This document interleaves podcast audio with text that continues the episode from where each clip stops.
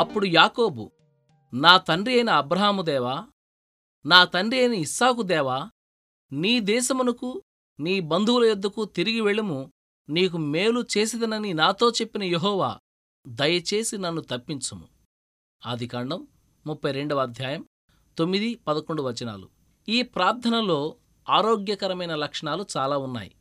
మన ఆత్మీయ అంతరంగాన్ని శ్రమల కొలిమిలో కరిగించి ఇలాంటి ప్రార్థన మూసలో పోయాలి. యాకోబు దేవుడు చేసిన వాగ్దానాన్ని ఉదహరించడంతో మొదలుపెట్టాడు ఈ ప్రార్థన.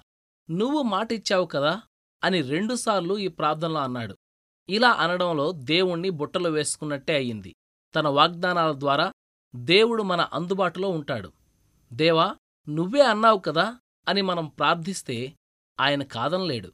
తాను మాట ఇచ్చిన ప్రకారం నెరవేర్చవలసిందే. హేరోదు రాజే తను ఇచ్చిన మాటకి కట్టుబడి యోహాను తల నరికించాడు కదా ఇక దేవుడు మాట తప్పడం ఎలా సాధ్యం? మనకి ఒక నిర్దిష్టమైన వాగ్దానం దొరికేలా ప్రార్థించాలి.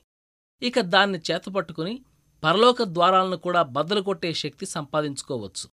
మన విజ్ఞాపనలు సూటిగా ఖచ్చితంగా ఉండాలి. ప్రత్యేకమైన విషయాల గురించి మనం ప్రార్థించాలని దేవుని అభీష్టం.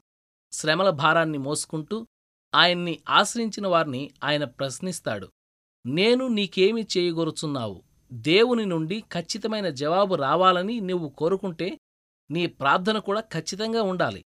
ప్రార్థనలకు జవాబు రావడం లేదని దిగులు పడుతూ ఉంటాం. మన ప్రార్థనలు డొంకతిరుగుడుగా ఉండడమే దీనికి కారణం. నీకు కావలసిందేమిటో స్పష్టంగా అడగాలి. ఖాళీ బ్యాంకు చెక్కు నీ దగ్గర ఉంది. నీకు కావలసిన మొత్తం దానిలో నింపి పూర్తి చేసి యేసు పేరిట దాన్ని పరలోకంలో ఇచ్చి నీకు కావలసినంత మొత్తాన్ని పొందు. దేవునితో వ్యవహరించడం నేర్చుకో. మిస్ హోవర్గల్ అనే భక్తురాలు ఇలా అంది. నా జీవితకాలంలోని సంవత్సరాలన్నిటిలో ప్రతి దినము ఒక విషయం మరీ మరీ తేటతెల్లం అవుతుంది.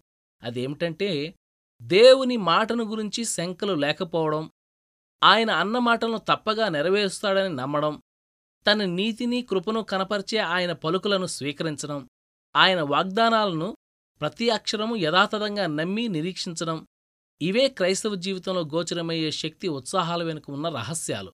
క్రీస్తు మీకిచ్చిన మాట వాగ్దానం ఆయన మీకోసం చేసిన త్యాగం ఆయన రక్తం వీటన్నిటినీ వెంట తీసుకువెళ్ళండి. పరలోకపు ఆశీర్వాదాలు మీకు దక్కకుండా ఎవరు కాదంటారో చూద్దాం.